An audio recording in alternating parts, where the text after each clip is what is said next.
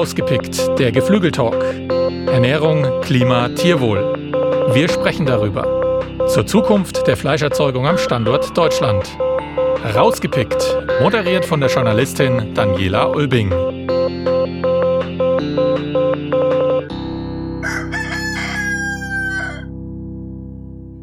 Herzlich willkommen zu Rausgepickt der Geflügeltalk. Mein Name ist Daniela Ulbing und in der dritten Folge unserer Reihe geht es um das Thema Lebensmittel made in Germany. Wie können wir die heimische Erzeugung weiter stärken? Genau diese Frage möchte ich gemeinsam mit meinen drei Gästen diskutieren. Und dazu begrüße ich Albert Stegemann. Er ist agrarpolitischer Sprecher der CDU-CSU-Bundestagsfraktion und ausgebildeter Landwirt. Außerdem Fritz Konz. Er leitet die Abteilung Qualität und Umwelt bei der Teegut Lebensmittel GmbH, die knapp 300 Supermärkte in sechs Bundesländern betreibt und Stefan Tebka. Er ist Landwirt mit Hähnchenmast, Vizepräsident des Zentralverbandes der deutschen Geflügelwirtschaft und Vorsitzender des Bundesverbands bäuerlicher Hähnchenerzeuger. Schön, dass Sie dabei sind. Hallo, herzlich willkommen. Ja, hallo. Hallo. Ein sehr, sehr spannendes Thema haben wir heute, Lebensmittel made in Germany, vor allem, weil die Verbraucherinnen und Verbraucher in Deutschland immer mehr Wert darauf legen, zu erfahren, wie ihre Lebensmittel entstehen und vor allem, woher sie auch kommen. Das gilt natürlich besonders für gesunde Ernährung, denn da spielt die Qualität der Produkte und das Vertrauen in die Erzeuger eine ziemlich große Rolle. Man könnte sagen, eine Riesenchance für den heimischen Markt. Aber wie können Landwirte und Nutztierhalter in Deutschland in ihrer Wettbewerbsfähigkeit gestärkt werden, Herr Stegemann? Ja, äh, Sie ähm, äh, stechen jetzt tatsächlich äh, äh, in ein Nest sozusagen an der Stelle. Ähm, ich glaube, dass wir zwei entscheidende Punkte erstmal in der Analyse brauchen, um zu schauen, äh, wie wir denn die Landwirtschaft wettbewerbsfähig halten wollen.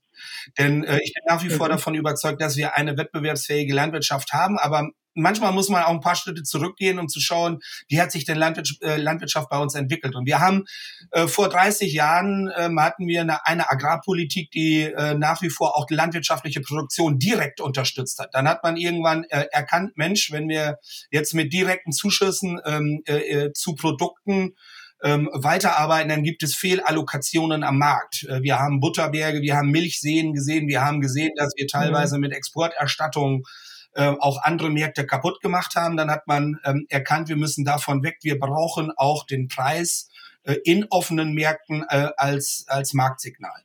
So, dann ähm, hat man äh, Landwirtschaft äh, weiterentwickelt. Die landwirtschaftlichen Betriebe haben den Strukturwandel angenommen. Sie sind, haben sich den offenen, immer weiter sich öffnenden Weltmärkten gestellt. Sie sind größer geworden, sie sind effizienter geworden, sie sind produktiver geworden. Ähm, aber jetzt sind wir an einem Punkt, wo äh, gesellschaftliche Ansprüche, äh, das Wachstum, aber eben auch ähm, die Effizienz und die Produktivität ein Stückchen weit einschränken. Und wir können jetzt von den Landwirten auch politischerseits äh, nicht erwarten, dass sie einen gesellschaftlichen Druck, aber auch einen Druck aus der Justiz äh, ohne weiteres standhalten können. Deswegen brauchen wir aus meiner mhm. Überzeugung nach äh, zwei Maßnahmen. Einmal müssen wir den Verbraucher ähm, äh, ermächtigen, ähm, eine mündige Entscheidung zu treffen. Das heißt, wir brauchen eine vernünftige Herkunfts- und Unterhaltungskennzeichnung, am liebsten verpflichtend auf europäischer Ebene. Ähm, auf der anderen Seite, wenn wir gesellschaftlich geforderten ähm, Tierwohlstandard erhöhen äh, wollen, äh, dann muss auch die Gesellschaft bereit sein, dafür einen höheren Preis zu zahlen. Das ähm, hat ja auch die Zukunftskommission Landwirtschaft, aber auch äh, der Burchard-Plan ähm, aufgeworfen, äh, dass wir in dieser Frage weit, uns weiterentwickeln müssen. Und ich glaube, diese beiden Dinge, mündig machen der Bürger auf der einen Seite, das ist eine, eine marktwirtschaftlich ähm, orientierte Weiterentwicklung der Wettbewerbsfähigkeit, aber eben auch bei den gesellschaftlichen Wünschen, die nicht zum offenen Markt passen. Dort muss ähm, die Politik auch äh, bereit sein, äh, mit ähm, Ausgleichszahlungen dazu zu kommen, äh, damit, die, äh, damit die Landwirtschaft am Ende nicht abwandert. Ja, da haben Sie ja schon zwei richtig starke Themen angesprochen, vor allem die Finanzierung. Aber wir werden im Laufe unseres Podcastes noch darauf eingehen. Herr Konz, im Sortiment von Teegut stammen besonders viele Produkte aus regionaler Erzeugung. Insgesamt mehr als 2000, darunter Obst, Gemüse, Backwaren und eben auch Fleisch. Ihre Philosophie ist, mit guten Lebensmitteln verantwortungsvoll handeln. Was verstehen Sie genau darunter? Eigentlich ziemlich genau, was Sie gesagt haben. Also natürlich ist die Frage, was ist ein gutes Lebensmittel, steht da zentral dahinter. Und das ist sicherlich etwas, das wir im täglichen austachieren müssen. ich glaube, was, was uns antreibt, ist zu sagen, dass wir ähm, ein Lebensmittel als, als Mittel zum Leben für den Menschen sehen und nicht als ähm, Gut, das es an betriebswirtschaftlichen Gegebenheiten zu maximieren gilt. Das heißt nicht, dass man die Betriebswirtschaft außen vor lässt, aber es ist definitiv der Mensch ins Zentrum zu stellen, für den man die Lebensmittel macht und ähm, nicht der Ertrag ja, Sie sagen gerade, es geht um den Menschen, dann bleiben wir auch bei dem Menschen. Die Corona-Pandemie, die hat bei vielen Verbrauchern eine neue Sicht auf das Thema Versorgungssicherheit ausgelöst. Eine Abhängigkeit von Importen bei Grundnahrungsmitteln wird jetzt kritischer gesehen. Herr Gonz, wie tickt denn der Verbraucher? Konnten Sie im Zuge der Pandemie eine veränderte Nachfrage nach heimischen Produkten feststellen? Also in unserem äh, Kunden Kreis würde ich sagen, wir hatten jetzt Kunden, die haben vor der Pandemie Bio gekauft und die haben auch in der Pandemie Bio gekauft. Das ist ähm, unverändert geblieben an der Stelle. Allerdings sind auch andere Leute hinzugekommen, die sich bewusster ernährt haben und vielleicht mhm. kritischer hinterfragt haben und eher in Richtung Nachhaltigkeit und hochwertige Produ Produkte gegangen sind, auch für zu Hause. Also ich glaube, das haben wir eher noch erlebt. Was Versorgungsengpässe anging, ich meine, das Toilettenpapier war aus ein groß, großes Thema letzten Endes beim Mehl haben wir das jetzt nicht so erlebt tatsächlich. Das war da, das wurde halt erstmal in rauen Mengen geholt, aber es konnte auch nachgeliefert werden. Also grundsätzlich würde ich sagen, die Verbraucher haben ein, ein geschärftes Bewusstsein jetzt für, ähm, mhm. für Qualität. Und ich glaube, da, da wird es auch letztendlich entschieden werden müssen. Das heißt, ähm, wie, wie, kriegen wir eine Qualität an mhm. den Verbraucher, an den Kunden, an, an die Menschen, die auch den Preis wert ist, den man dafür entsprechend aufruft am Ende. Herr Tepka. Darf ich da nochmal? Ja, natürlich. Weil, weil, ähm, ähm, also an der Stelle äh, sicherlich, aber ich glaube, wir dürfen die Augen nicht davor verschließen, dass der Verbraucher äh, nach wie vor zu 85 Prozent äh, sich nur an einem Label orientiert und das ist der Preis. Ich glaube, das gehört zur ehrlichen Diskussion dazu. Wir haben sensible Verbraucher, wir haben auch das Biosegment. Im Fleischbereich reden wir hier im Schweinefleischbereich zumindest von 1,5 äh, Prozent Marktabdeckung. Äh, in den anderen Bereichen vielleicht unwesentlich mehr, aber äh, Haltungsstufe 2, da kommen wir bis an 15 Prozent heran, aber 85 Prozent kaufen äh, nach wie vor nach dem Preis ähm, äh, ein. Also von daher, ich glaube, wir brauchen auch ein staatliches Instrument, ähnlich wie bei der Energie, die den kollektiven Wunsch nach einem Umbau der Tierhaltung auch konsequent umsetzt, aber sich alleine auf die ähm, Mündigkeit des Verbrauchers zu verlassen, ich glaube, dann verlieren wir zu viel Zeit, äh, wenn ich an der Stelle äh, das mal einwerfen darf. Vielleicht darf ich da noch zu ergänzen. Ich, ich glaube, man kann es nicht auf den Verbraucher und die Mündigkeit alleine abschieben. Ich denke, dass die Lieferketten ist uns allen bewusst und die Haltungsbedingungen sind so komplex. Ähm, Sie als Landwirt verstehen, wie ein Geflügel ähm, heranwächst, was da alles dazugehört, in welche Kennzahlen da alle eine Rolle spielen. Das ist ja nicht, nicht leistbar im normalen Einkauf für jemanden, der vielleicht noch schreiende Kinder dabei hat in dem Moment. Das, das geht ganz stark auch über das Vertrauen der Programme, die da entsprechend angeboten werden. Und ähm, ja, es, es gibt in Deutschland sicherlich eine sehr hohe Fixierung auf den Preis. Das sieht man auch vielleicht im Discountwesen. Dazu gehört jetzt wir nicht in dem Sinn. Wir bieten zwar auch eine Preiseinstiegsmarke an, aber die ist vom Anteil bei uns im Geflügel ist die verschwindend gering. Also es sind, wir reden da über 12 Prozent Umsatzanteil, was den Preiseinstieg angeht und knapp 40 Prozent in der, in der Premiumstufe und nochmal 48 Prozent in Bio in unserem Kundensegment. Also das geht schon, dass man sich dahin entwickelt und dass man auch Kunden mitnehmen kann und dass da auch ein Interesse entwickelt wird. Wobei man muss auch sagen, dass die Leute, die nur auf den Preis fixiert sind, die kommen vielleicht auch nicht zu uns. Herr Tepka, Sie betreiben seit vielen Jahren Hähnchenhaltung im Emsland. Wie sehen Sie die Lage der deutschen Geflügelhalter in der internationalen Konkurrenz? Ähm, ich bin selber bei, bei Bochert dabei gewesen und ähm, das ist ein guter Ansatz, nur wir müssen dann natürlich jetzt auch irgendwann mal einfach mal machen. Ne? Ähm, also wir müssen da auch mit vorankommen. Ähm, weil nur fordern hilft uns nichts. Und was wir ganz praktisch sehen, ist, wir entkoppeln uns mit unserer, ich sag mal, wirklich mit unseren hohen Standards vom Weltmarkt. Und was ist das Problem für den praktischen Landwirt? Ähm, das Problem ist nicht, dass die hochwertigen Teile mit einer hohen Qualität abgenommen und bezahlt werden. Das passiert heute schon.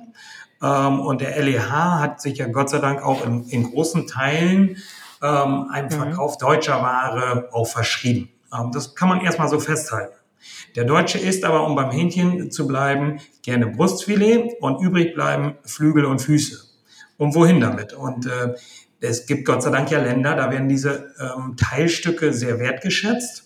Nur wenn wir die, diese Teilstücke in Deutschland aufgrund höherer Standards immer weiter verteuern, mhm. ähm, kriegen wir die natürlich im, im, internationalen Wettbewerb oder selbst im europäischen Wettbewerb gar nicht verkauft. Ähm, selbst in Europa ähm, sind wir natürlich, was Forderungen angeht, immer wieder spitze. Und das muss man immer wieder herausstellen, äh, auch, auch Richtung Politik. Wir haben in Deutschland 42, äh, in Europa 42 Kilogramm Besatzdichte bei Hähnchen. Gesetzlich geregelt. Wir Deutschen machen es besser, wir haben noch 39 Kilo. Und privatwirtschaftlich über die Initiative Tierwohl, da machen über 80 Prozent der Hähnchenmesser in Deutschland mit, sind wir nur noch bei 35 Kilo. Das zeigt eigentlich schon, mhm. dass wir selbst im europäischen Wettbewerb ähm, schon ganz, ganz schlechte Karten haben. Und von daher sind wir natürlich darauf angewiesen, äh, unsere Hähnchen auch in Deutschland zu vermarkten. Und Stichwort Ganztiervermarktung, das ist es eigentlich, ne? auch im Sinne der Nachhaltigkeit wäre es wünschenswert und ich fordere das nicht von einem Verbraucher. Also ich will keinen wieder dazu bewegen, nur noch ganze Hähnchen zu kaufen. Wir leben davon, dass wir Teilstücke vermarkten. Und ich glaube, äh, ja, davon, da ist er vielleicht auch mit überfordert. Aber wir müssen schon überlegen, wie bekommen wir am besten natürlich auch das ganze Tier äh, in hochpreisigen Märkten vermarktet. Von daher eine ganz, ganz große Herausforderung. Hm, ja, Sie haben gerade gesagt, fordern allein reicht nicht, aber Sie selbst fordern ja auch was. Welche Maßnahmen würden Sie sich denn wünschen zur Stärkung der heimischen Geflügelwirtschaft, sowohl von der Politik als auch vom Handel? Ja, ganz klar, einfach Herkunftskennzeichnung. Ähm, erstmal, dass draufsteht, wo kommt es denn her? Weil das sehen wir ganz praktisch aktuell auch in den Supermärkten. Also an zwei Punkten Herkunftskennzeichnung. Im Supermarkt und in der Gastronomie. Wieder Beispiel Hähnchen. 60 Prozent vom Hähnchenfleisch wird gar nicht, entscheidet mhm. der Verbraucher nicht im Lebensmitteleinzelhandel, sondern kauft er manchmal sogar unbewusst ja in der Kantine ähm, den Hähnchendöner, ähm, die Putenbrust, die Hähnchenbrust auf dem Brötchen morgens beim Bäcker. Ähm, dahinter fragt keiner, wo es herkommt. Ähm, Im Lebensmitteleinzelhandel denken wir alle, dass es einfacher ist und ich glaube auch, es muss mhm. auch einfach bleiben. Das hat der Kunst genau richtig gesagt. Wir können da nicht noch äh, die Kinder schreien beim Einkauf, ähm, wir können da dem Verbraucher nicht die Schuld geben, sondern wir müssen es einfach machen. Und wir müssen es aber auch, und da ist der Handel dann noch auch dabei, auch ehrlich machen. Also ich sehe das immer wieder, Beispiel auf einer Packung Hähnchenbrust, äh, Aufschnitt, Logo drauf, Deutschlandfahne, wir unterstützen das deutsche Team oder Herkunft aus deutschen Landen. Was heißt das Herkunft aus deutschen Landen mit einer Deutschlandfahne? Das heißt nicht, dass das Hähnchen in Deutschland äh, gemästet, aufgewachsen, gefüttert und geschlachtet wurde, sondern das heißt, dass der letzte Verarbeitungsschritt oft nur das Schneiden des Aufschnitts und das Verpacken in Deutschland erfolgt ist. Und das ist für mich Verbrauchertäuschung und da braucht es auch ein ganz klares Bekenntnis vom Handel und am Ende wahrscheinlich auch eine ganz harte Vorgabe der Politik, dass wir hier eine klare Herkunftskennzeichnung und am besten natürlich auch noch in der Gastronomie bekommen. Wie kann denn der Handel darauf reagieren? Ich meine, genau diese Kennzeichnungsregelung ist, ist gesetzlich, dass wenn die Hauptzutat ähm, nicht aus Deutschland kommt und der Anschein erweckt wird, es käme aus Deutschland, muss unmittelbar auf der Verpackung stehen, wo das herkommt. Also dass da, da muss man einfach sagen, ist eine Fehldeklaration vielleicht an der Stelle. Aber ja, das, also Entschuldigung, da greife ich ein. Dafür haben wir genug Beispiele, mhm. ähm, wo ich sag mal, da schreibt keiner drauf, dass es aus Deutschland kommt. Es steht nur drauf aus deutschen Landen. Mhm. Und äh, ich sag mal, beim Verpackungsort steht auch eine DE-Nummer drauf. Das ist aber wirklich nur der Verpackungs- und der Verarbeitungsort. Und wenn man dann in die Rückverfolgbarkeit bei den Produkten reingeht, dann sind ja oft auch nur Ländergruppen angegeben, wo es herkommen könnte. Und dann könnte es unter anderem aus Deutschland kommen, aber es kann auch durchaus aus anderen europäischen Ländern und bei Hähnchen ganz oft sogar auch aus Brasilien oder aus Übersee kommen. Genau, aber grundsätzlich muss es ja auf der Verpackung stehen, wenn es so ist. Es darf nicht verschwiegen werden. Ja, aber macht es denn dann Sinn, ein zusätzliches staatliches Label einzuführen? Ähm, ich, ich würde vielleicht nochmal den Gedanken, wir haben uns da vielleicht ein klein bisschen, bisschen wegbewegt von der Ursprungsfrage. Ähm, das, also es, ist ja nicht der Sinn, den Verbraucher zu täuschen. Verbrauchertäuschung ist das Schlimmste, was sie machen können an der Stelle, weil wir haben ja schon davon gesprochen, dass, dass es darum geht, Vertrauen aufzubauen beim, beim Kunden, dass er ihm vertraut, das Programm ist das, wo es in Ordnung ist. Und wenn Sie das kaputt machen durch einen kurzfristigen Gewinn oder durch eine Fehlkennzeichnung, dann ist das Vertrauen ja weg und es kommt auch so schnell nicht mehr wieder, was Sie vorher jahrelang erarbeitet haben. Und ähm, eine Transparenz zahlt sich dann nur aus und da offen und ehrlich umzugehen, wo die Sachen herkommen, was sie können und was sie nicht können. Ähm, Aber das heißt ja dann doch, es braucht weitere Labels. Ich weiß nicht, ob weitere Labels noch mehr, mehr bringen. Es ist ja jetzt schon von einem Label-Dschungel die Rede letzten Endes. Also ich, ich denke eher, dass wir uns darauf zubewegen müssen, dass Sie vielleicht sagen können, ähm, es gibt jetzt, ähm, bei uns ist das Landprimus-Programm, was wir haben. Das hat eine Reihe von, von Labels, die da auch genutzt werden, um, um einfach auch Nachweise zu machen, angefangen von Flock über, über was wir finden oder dass wir bei der Europäischen Masseninitiative mitmachen. Aber das sind Sachen, die schreiben wir nicht alle 100 Prozent auf die Verpackung drauf, sondern wir sagen, Landprimus steht für ein nachhaltiges Produkt, an dem gearbeitet wird, wo gute Programme drin sind, wo wir uns an, einen gewissen, einer gewissen Haltung verschreiben. Und, und diesem Programm kann dann vertraut werden. Und, und ich glaube, solche, ähm, solche Initiativen oder, oder Programme, das ist das, was Vertrauen, zeugen, was Vertrauen erzeugen kann. Und da, also ich weiß nicht, wie es Ihnen geht. Also wenn ich eine Verpackung habe mit fünf Siegeln drauf, das bringt es ja auch nicht mehr. Also, oder, oder Tierschutzlabel untereinander sind sich nicht grün und dann gibt es drei verschiedene, welchem vertrauen Sie da im Endeffekt davon? Also In den letzten Wochen, da gab es ja immer wieder Aldi als Beispiel, die mhm. bis 2030 Fleisch der Haltungsstufen 1 und 2 komplett aus den Regalen nehmen wollen. Inwieweit lässt mhm. sich denn sowohl der mhm. Verbraucher als auch der Handel darauf ein? Da sind wir ja wieder beim Thema Kosten. Also Sie haben immer das Thema, dass, das wurde auch schon ganz richtig gesagt, dass ich, ich kann jetzt für Aldi schlecht reden, aber ich glaube, Aldi ist, ist das Versprechen, einen sehr niedrigen Preis für seine Produkte anzubieten. Und das wird dann auch das Hauptkriterium dort sein, letzten Endes. Herr Tebka, die deutsche Geflügelwirtschaft engagiert sich bereits ja sehr intensiv in der Initiative Tierwohl. Mit mehr als 80 Prozent der deutschen Hähnchen- und Putenerzeuger setzen sie Haltungsbedingungen um, die deutlich über den im globalen Vergleich bereits sehr hohen gesetzlichen Vorgaben in Deutschland liegen. Sichtbar für den Verbraucher wird dies durch die Kennzeichnung mit der Haltungsform Stufe 2 im Supermarkt. Ja. Was sagen Sie denn dann zu so einer Aussage von Aldi?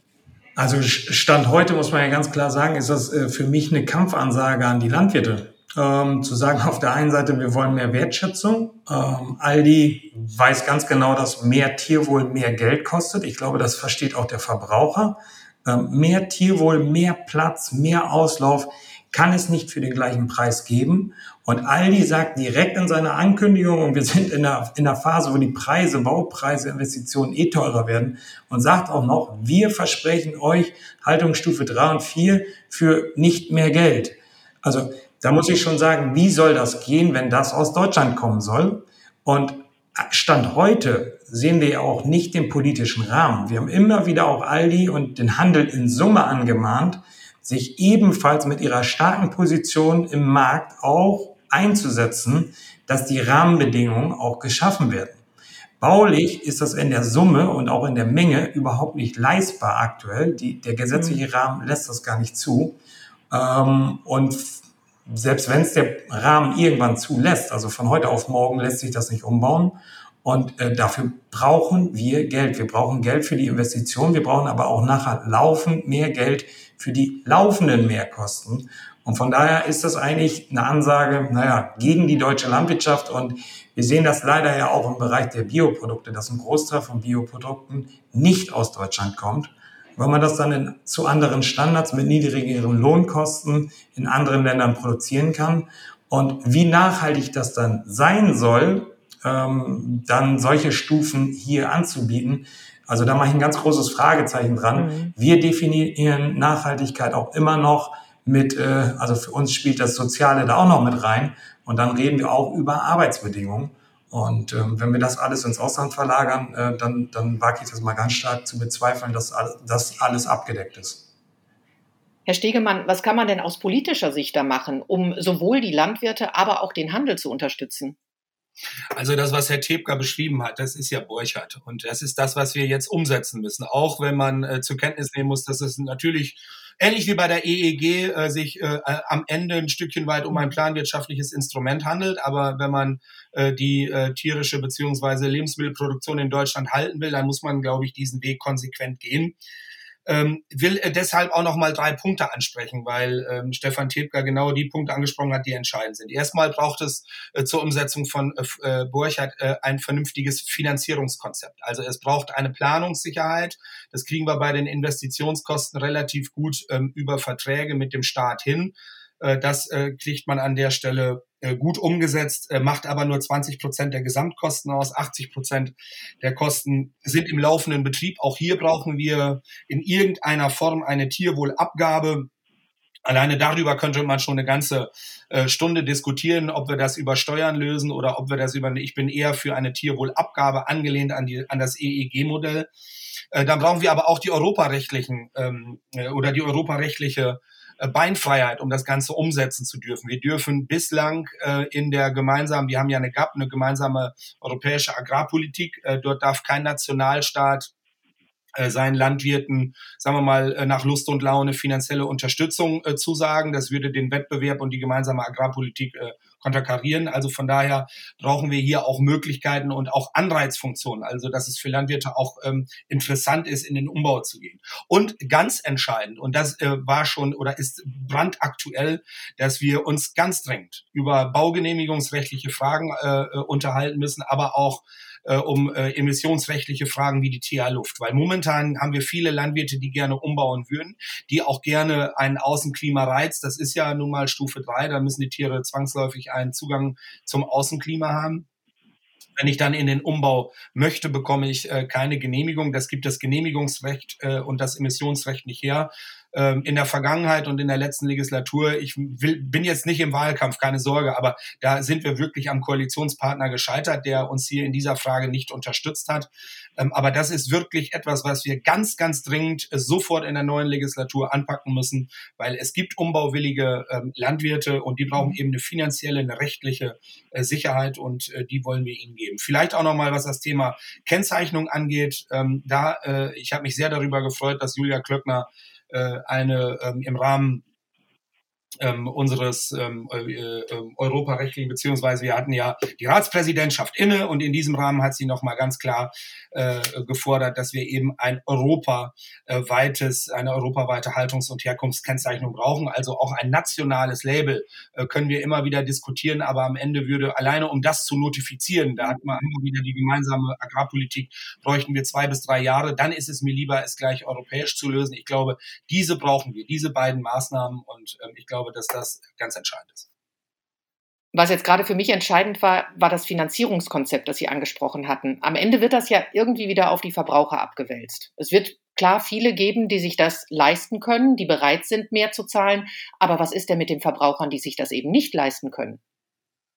Naja, also wissen Sie, bleiben wir mal bei dem Vergleich äh, ähm, äh, EEG beziehungsweise bei der Energiewende. Auch hier hatten wir einen ähm, moralisch, ähm, sagen wir mal, versierten äh, Verbraucher, äh, der zwar politisch gefordert hat, dass wir eine Energiewende wollen, also das Kollektiv wollte eine Energiewende, aber es gab nur wenige Individuen, die für sich auch die Verantwortung übernommen haben und grünen Strom gekauft haben.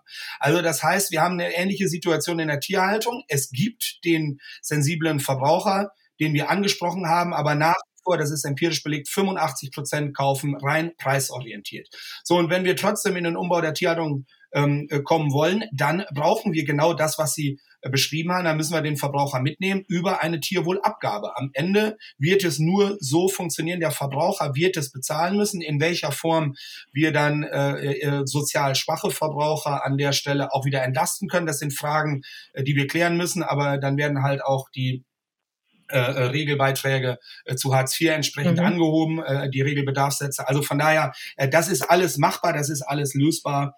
Ähm, aber am Ende wird man den Verbraucher über äh, eine solche Maßnahme in die Pflicht nehmen müssen. Reine Appelle werden nicht reichen.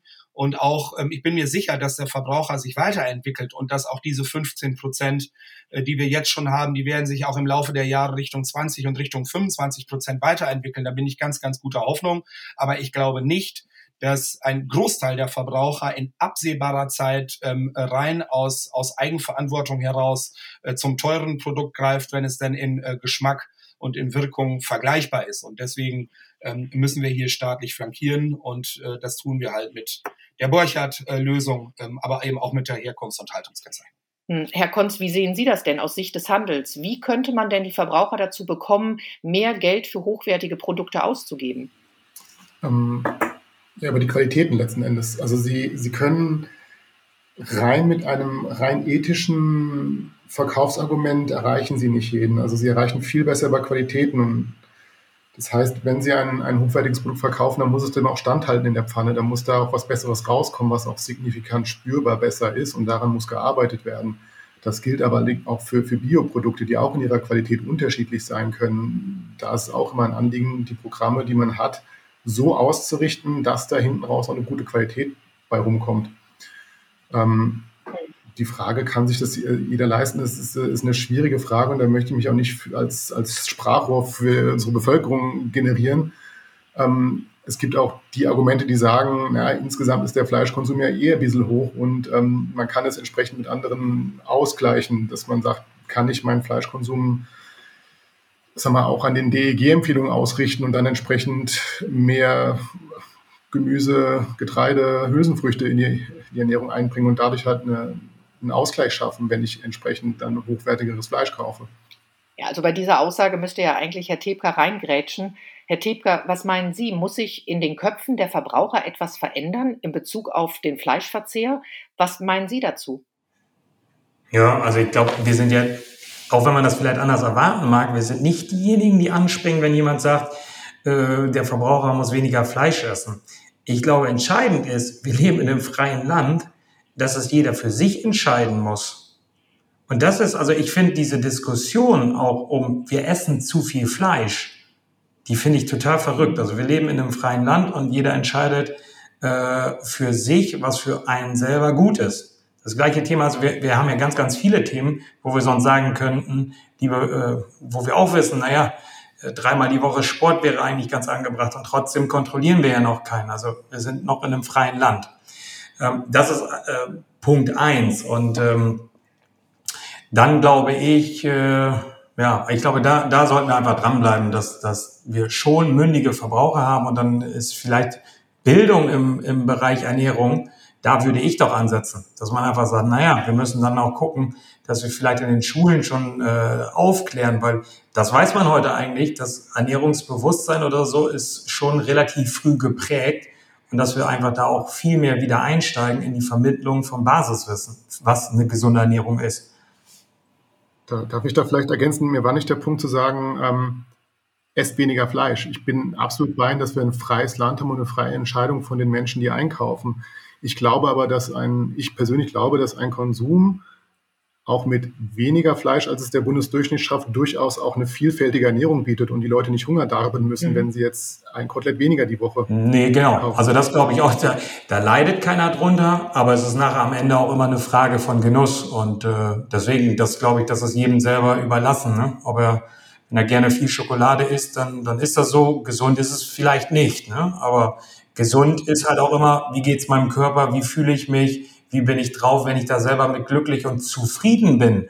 Und das ist ja, also für wir reden jetzt natürlich hier auch gerade über so eine äh, ganz andere Frage von Lebensqualität, aber für mich ist immer die Zufriedenheit eines jeden Einzelnen entscheidend. Und ähm, das glaube ich, das, das soll jeder auch selber entscheiden. Aber Herr Tepka, wenn Sie sagen Genuss, da sind wir ja dann wieder beim Thema Made in Germany, heimische Produktion, die ja Qualität versprechen soll. Doch da drehen wir uns ja so ein bisschen im Kreis. Die eine Sache ist das Geld. Wie viel sind die Konsumenten bereit auszugeben? Aber ein anderes Thema, was vorhin auch schon angesprochen wurde, ist der Außerhausverzehr. Ein ganz wichtiger Bereich für die Geflügelwirtschaft. Restaurants, Imbisse und Kantinen, die machen rund 60 Prozent des Geflügelfleischverzehrs aus und sie setzen sich deshalb für eine Herkunftskennzeichnung von Geflügel auf Speisekarten ein, um eben Erzeugnisse made in Germany besser sichtbar zu machen. Glauben Sie denn, die Gastronomie wird dort mitziehen? Also ich glaube auch, die Gastronomie kommt natürlich und deswegen haben wir auch unsere, ich sag mal, Kampagne Herkunftskennzeichnung in der Gastronomie natürlich in Corona auch erstmal hinten angestellt. Auch da, glaube ich, ist es nur angebracht, sich auch immer die, die Lebenssituation der Menschen dahinter auch anzugucken. Und da jetzt noch in so einer schwierigen Phase äh, sowas durchzusetzen, naja, wir stellen es mal hinten an, aber jetzt geht es ja auch irgendwann wieder in Richtung Öffnung und dann muss das Thema besprochen werden. Und äh, ja, Sie sagen das also ganz oft, wir, wir haben ja Leute befragt ähm, und jeder, der ins Restaurant geht, geht um die Ecke zusammen mit einem Italiener und sagt auch, ja Mensch, ich bezahle ja gutes Geld, das wird schon äh, bio und regional sein aber keiner hinterfragt das. Ne? Das gleiche ist Essen in der Kantine, Mittagsmahlzeit für vier Euro. Ähm, ja, da, da, mhm. wenn ich eins und eins zusammenzähle, dann kann es ja nicht Bio-Hähnchenbrust sein. Und äh, da glaube ich, da ist ja noch ein Riesenpotenzial, äh, unsere Qualitäten, mhm. auch unser Qualitätsversprechen, was wir mit dem deutschen Geflügel abliefern, ähm, auch noch viel, viel mehr in die Breite zu bringen. Herr Stegemann, woran ist von Seiten der Politik die Einführung einer Herkunftskennzeichnung in der Gastronomie bislang gescheitert? Ja, wir sind ja ähm, bisher auch äh, gescheitert an einem an der Umsetzung des nationalen Labels. Also das nationale Label, äh, Entschuldigung, wenn ich das hier jetzt rein juristisch bewerten äh, möchte, aber das nationale Label hat einfach ein Grundproblem. Wenn wir als Nationalstaat in ähm, in einem EU-Binnenmarkt bewegen, dann äh, muss man schon sehr, sehr gute Gründe haben, warum man, ähm, sagen wir mal, alleine durch das Kriterium Nationalität äh, einen Vorteil erwirken möchte. Und das äh, genau das äh, hat dazu geführt, dass eben ein nationales Label ähm, hätte ähm, einen Notifizierungsprozess von zwei bis drei Jahren durchlaufen müssen. So, und wir haben dann auch immer als Bundestagsfraktion, da gab es auch keine Einigkeit zwischen BMEL und Bundestagsfraktion, das kann man an der Stelle auch nochmal unterstreichen. Aber worauf wir immer Wert gelegt haben und wo wir auch gemeinsam nach vorne gegangen sind, dass wir eben eine europäische äh, Herkunfts- und Haltungskennzeichnung brauchen. Und wenn wir diese ähm, weiterentwickeln, dann können wir uns sehr gerne und ich würde das auch unterstützen, dass wir dann eben auch ähm, in dem Gastronomiebereich äh, eben dann auch äh, entsprechend labeln müssen. Aber wie gesagt, eins nach dem anderen. Äh, wir äh, gehen jetzt den europäischen Weg, weil der nationale Weg nicht funktioniert. Vielleicht auch nochmal ein zweiter Grund. Wir haben ja mit der Initiative äh, Tierwohl haben wir, äh, finde ich, ein, ein, ein sehr gutes Segment aufgebaut. Und wir hatten natürlich seitens der Fraktion eben auch die Bedenken, dass wenn wir jetzt ein nationales Label auf den Weg bringen, dass dann am Ende vielleicht die ITW unter die Räder gekommen wäre. Das wäre natürlich ein Preis gewesen, äh, ähm, den wir ungern äh, bezahlt hätten, äh, vor allen Dingen, äh, wenn das nationale Label am Ende sowieso ein Rohrkrepierer wird. Ähm, also von daher, äh, ich würde sagen, wir haben an dieser Stelle politisch nur einen Schuss im Patronenlager und dieser Schuss muss sitzen und dieser mhm. Schuss ist jetzt wirklich gerichtet ähm, auf die EU-Kommission äh, und dass wir da ähm, äh, an der Stelle europäisch weiterkommen und dann von mir aus auch gerne verpflichtend. Aber national verpflichtend ist nicht möglich. National wäre rechtlich nur möglich freiwillig. Und ähm, äh, wie gesagt, das hätte wahrscheinlich am Ende äh, mehr kaputt gemacht als geholfen. Daran ist es bislang gescheitert. Aber nichtsdestotrotz, wir wollen unbedingt ähm, eine europäische Lösung bei dieser Frage. Wenn ich da noch eben ergänzen darf, ähm, es gibt jetzt, äh, die Franzosen machen das vor über, ja, ich sag mal, die nennen es natürlich Pilotprojekt, machen das natürlich zeitlich befristet, eine verpflichtende Herkunftskennzeichnung. Ähm, also es gibt schon Wege, die man gehen kann. Ähm, ich gebe Herrn Stegemann völlig recht. Also es muss dann schon sitzen und aufbauen. Aber ich glaube schon, wie andere Länder das machen, einfach mal zu sagen, so, wir machen das jetzt mal als Pilotprojekt, einfach auch nur für einen befristeten Zeitraum, um das Bewusstsein wieder zu schärfen, mhm. ähm, einfach doch auch überall mal wieder hinzugucken. Ich glaube, auch das kann ein Weg sein, heimische Produktion zu stützen, Bewusstsein zu schärfen, um dann vielleicht in einem längeren Prozess das EU-weit zu regeln und dann ja zu mhm. europaweiten Regeln zu kommen, was wir natürlich immer begrüßen, dass es EU-weit gleiche Regeln gibt. Aber andere Länder gehen da voran und sagen, naja, wir machen schon mal was unter dem Deckmantel eines Pilotversuchs und auch das wäre vielleicht für Deutschland nach der Wahl ja auch nochmal ein Weg, den man gehen kann. Ja, dann, äh, Stefan, aber dann äh, brauchst du, die Franzosen sind dann auch vor zweieinhalb Jahren damit angefangen. Das äh, muss man dann eben auch wissen. Äh, die ja. halt, ähm, also wie gesagt, diesen Notifizierungsprozess muss jedes EU-Land äh, dann am Ende auch durchlaufen und durchmachen. Ähm, mir ist es viel wichtiger, dass wir uns fokussieren auf die europäische Lösung, weil das am Ende, wir haben es ja im Eiermarkt gesehen, äh, da hat es ja funktioniert. Und äh, da haben wir ja auch äh, eine enorme Entwicklung bei der Eierproduktion in Deutschland ähm, erlebt. Davon haben auch viele Betriebe profitiert. Äh, weil auch dort der Lebensmitteleinzelhandel vorgelegt hat und plötzlich gesagt hat, wir nehmen die ähm, Stufe drei, die nehmen, das ist jetzt andersrum, das ist ein bisschen irritierend, aber bei der, ja. bei, den, bei der Eierhaltung ist ja Stufe drei sozusagen Käfighaltung, die nehmen wir nicht mehr. Und das hat natürlich dann wirklich einen Umbau der Tierhaltung äh, bewirkt. Wobei, wenn ich das auch noch kommentieren darf, wenn Aldi jetzt sagt, dass sie 2030 nur alles aus Haltungsstufe drei und vier nehmen möchte.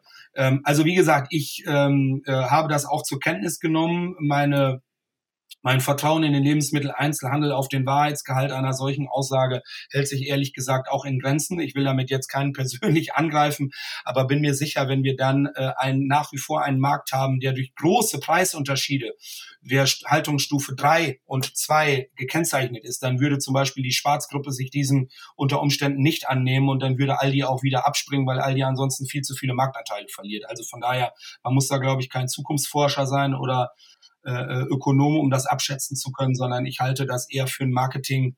Äh, Gag will ich nicht sagen, aber da hat Aldi einen Stein ins Wasser geworfen, ob sie ihn später umsetzen, ähm, das bleibt die große Frage. Aber die politischen Grundbedingungen, die müssen wir natürlich über Borchardt schaffen. Die landwirtschaftlichen Betriebe äh, brauchen eine Unterstützung, wenn sie sich in der Haltungsstufe weiterentwickeln wollen.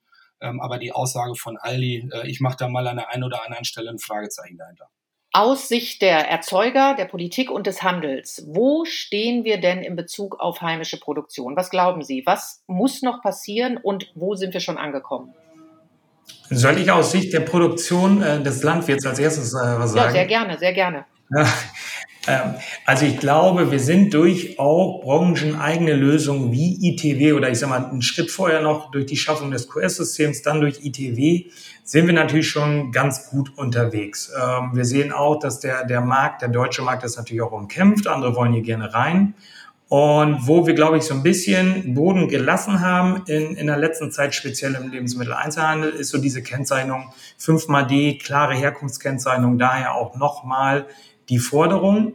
Ähm, wir sind, was Geflügel angeht, sehr, sehr weit. Wie gesagt, wir haben eine Teilnahmequote von über 80 Prozent bei ITW, entspricht heute Haltungsstufe 2. Ähm, die Produktion ist in der Regel alles dann fünfmal D. Ähm, also wirklich vom Küken bis zur Schlachtung, Verarbeitung, Futter, Aufzucht, alles in Deutschland. Ähm, und von daher können wir im Geflügelbereich natürlich liefern.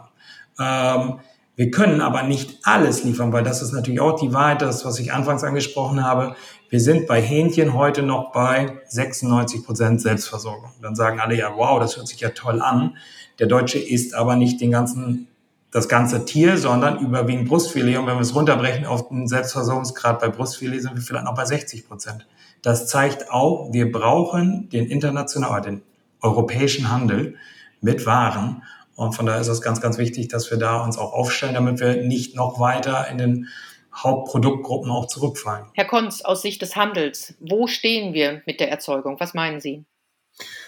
Ich denke, dass wir insgesamt sehr gut dastehen. Ähm, Themen, die nach vorne gehen, wären aus meiner Sicht das Thema Klima, Klimabilanzierung. Ähm, wie kann ich auch die Tierhaltung dahingehend verbessern? Ähm, Thema Biodiversität.